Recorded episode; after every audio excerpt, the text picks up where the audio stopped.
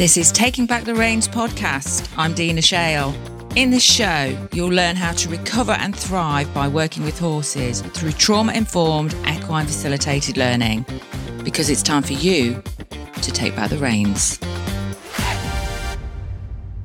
And welcome back to the podcast. So, last time we spoke, we spoke about setting up your own equine facilitated learning business. And today I want to talk to you about the challenges of running your own equine facilitated learning business. Now, obviously, this was a dream of mine to set my own equine facilitated learning business up mm, probably about 20 years ago now. And I had a dream. I had a dream that horses could help people in the same way that they've helped me and I had that that purpose and the the mission all in my head. And and I guess some people could call that you know manifesting. You know you know you're on the right track to being able to set up your own business and you know that that's what you want to do. And I worked in a bank for 20 years up until I was 38 so I'd had this dream for quite a while and you know I knew that this was something that I really wanted to do. And so there's plenty of people now out there that are wanting to work with horses and work with people and want to make transformation in others' lives. So, one of the things that I've started to do is to help people achieve their dream. And this has been really fulfilling for me. I've really started to enjoy this part of the journey. And I wanted to talk a little bit about the challenges I've had over the last eight years in running my own equine facilitated learning business. And I've got to say, there's been plenty of times when I wanted to chuck the towel in and run away and run fast away from all the problems, all the headaches, and the challenges. But but I didn't because I knew I was in the right place and I knew that the universe would look after me and I knew that I was on the right path. And so today I want to talk a little bit about some of the challenges that I've had in my business. And one of the first things that I want to talk about is the the ability to be really resilient because when you're setting up your own equine facilitated learning business, you're not just running one business, you're running two. You're running two. People would say to me, well, you know, have you done your marketing plan and have you done this and have you done that? Have you set up your social media platforms? Blah, blah, blah.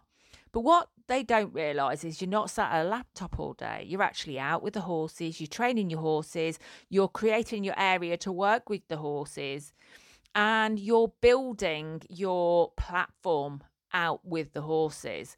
You're not sat on your laptop.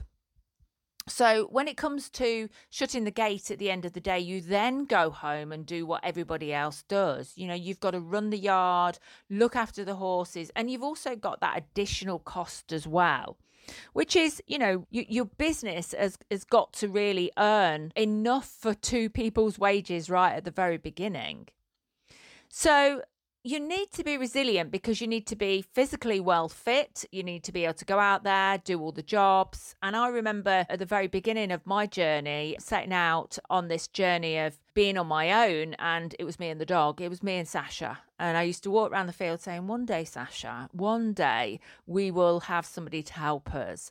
And she used to potter around and do her little bit of sniffing, and I would be doing the water buckets, and, and then I would be also doing the poo picking and putting the hay out for the horses in the evening. And it was me, it was me and the dog and you really do need to be resilient because then you go home and you do the you do the other bits as well. But you know i wouldn't change it for the world. It's kept me fit it's kept me well it's kept me away from illness and you know me having an opportunity to sit and watch this morning. But i know that i'm on that right journey.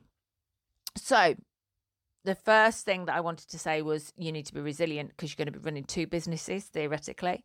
And you need to make sure that you have got the purpose, the vision, and the mission right in your business. So, you know, think about what your purpose is, who you want to work with, because all of these things help to make sure you're in alignment with, you know, running your own business. Um, if there's one thing that I've learned in business, and I've learned lots over the last few years, especially, I I know that I have to be feeling right about the people that I'm working with because I need to get that buzz. It's the, it's that thing that drives me.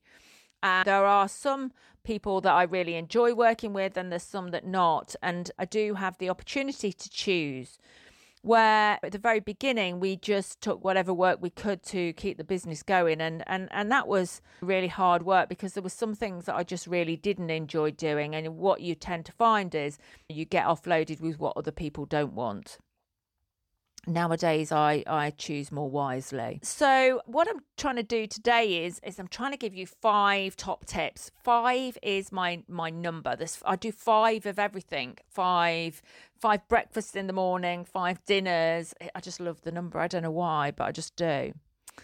So the next thing that I wanted to talk about is is getting somebody to help you with the maintenance of your as well because you know you're going to need somebody to help you. Like I have my husband to help me. Derek he does all the maintenance on the yard. He's very handy. He's got a, a, a drill and he's very methodical and he is very DIY so you know when we first set out he he built all the shelves for all the things that we needed for the horses and he built me, you know, my racks when I, I used to ride for the, for the saddles that I'd got. We don't do any riding now, and obviously the business isn't riding, but I did used to ride at the very beginning a couple of horses that I'd got at the start.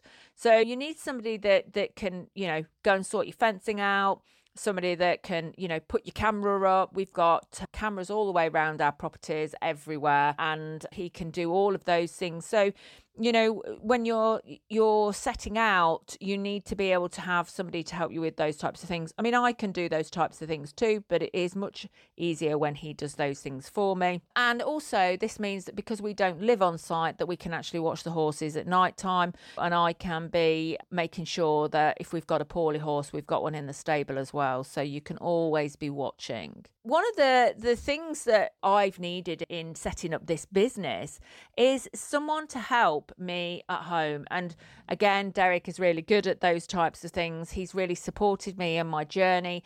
And I, and I think that when you come home and you've got to start again and sometimes you can have 4 or 5 hours worth of work of you know doing your social media setting your marketing plan up you, you know doing a report for a grant that you've had you, you've got to have somebody that is really understanding on with you on your journey and he's been a massive support to me and has always supported you know the late nights and you know having to to get up and get me up if I was going out really early. And he always brings me a cup of tea as well in the morning, which is amazing because I, I never got that before. And someone to occasionally cook tea for you or someone to at least be able to order a takeaway in. We unfortunately do have a chip shop over the road, so that's his go to. But, you know, he's very supportive. So, you know, when you're running this business, like I say, you know, you're running two two parts of the business and the challenges of that are also that you need to get to support you because you're going to come home and do work as well.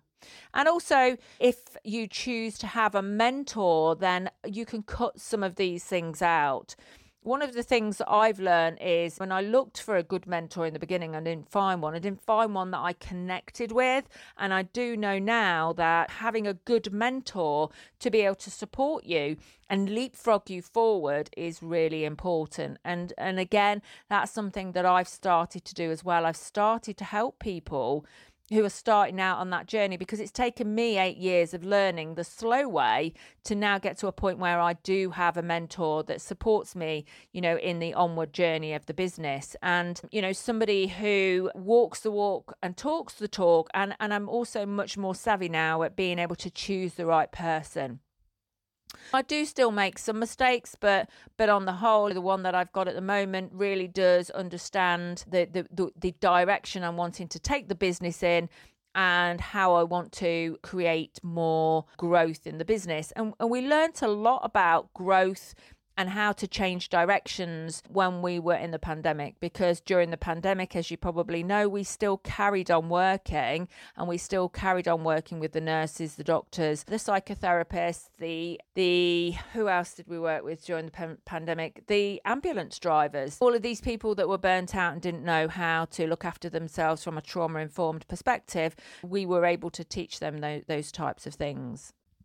So, my top tips then for the challenges of running your own equine facilitated learning are you know, that you need to be resilient, you need to have your purpose vision and mission and stick to that. You know this is this is going to be hard because you're doing two jobs for one job at the very beginning. Number three on my list for the top tips is to have a good mentor to find someone that you can trust and help share that shares your values. Number four is someone to help with your maintenance help with the jobs around the yard. If you've got somebody that can help you with little bits and bobs around the yard then that that really helps with making sure that everything ticks along. It, you know, even if this person only comes up at the weekend, it really helps to have that person that is there to help you start to grow that business. And number five is to keep learning, keep an open mind, and keep that vision alive but also keep looking to learn and grow. Your business is going to change and it's going to pivot over the scale of time that you're looking to run the business. I remember my vision at the very beginning, and it definitely changed, you know, with things that I really couldn't have any impact on myself, which was like the pandemic, you know, at that point I had to think, oh God, what am I going to do? I need to pivot this business now. And how am I going to do that? How am I going to keep doing it? And obviously, what that has taught us is that we can deliver sessions now on WhatsApp, we can do pre recorded things, we can help people online just as much as we can offline, you know, at the yard. So that's my top tips. And going forward, I'd like to present to you my five things each time that I talk to you because I just love the number five. And I hope this has helped you, and I hope this has helped or could help somebody that maybe, or somebody that's starting out in their own equine facilitated learning business. And I hope to speak to you again soon.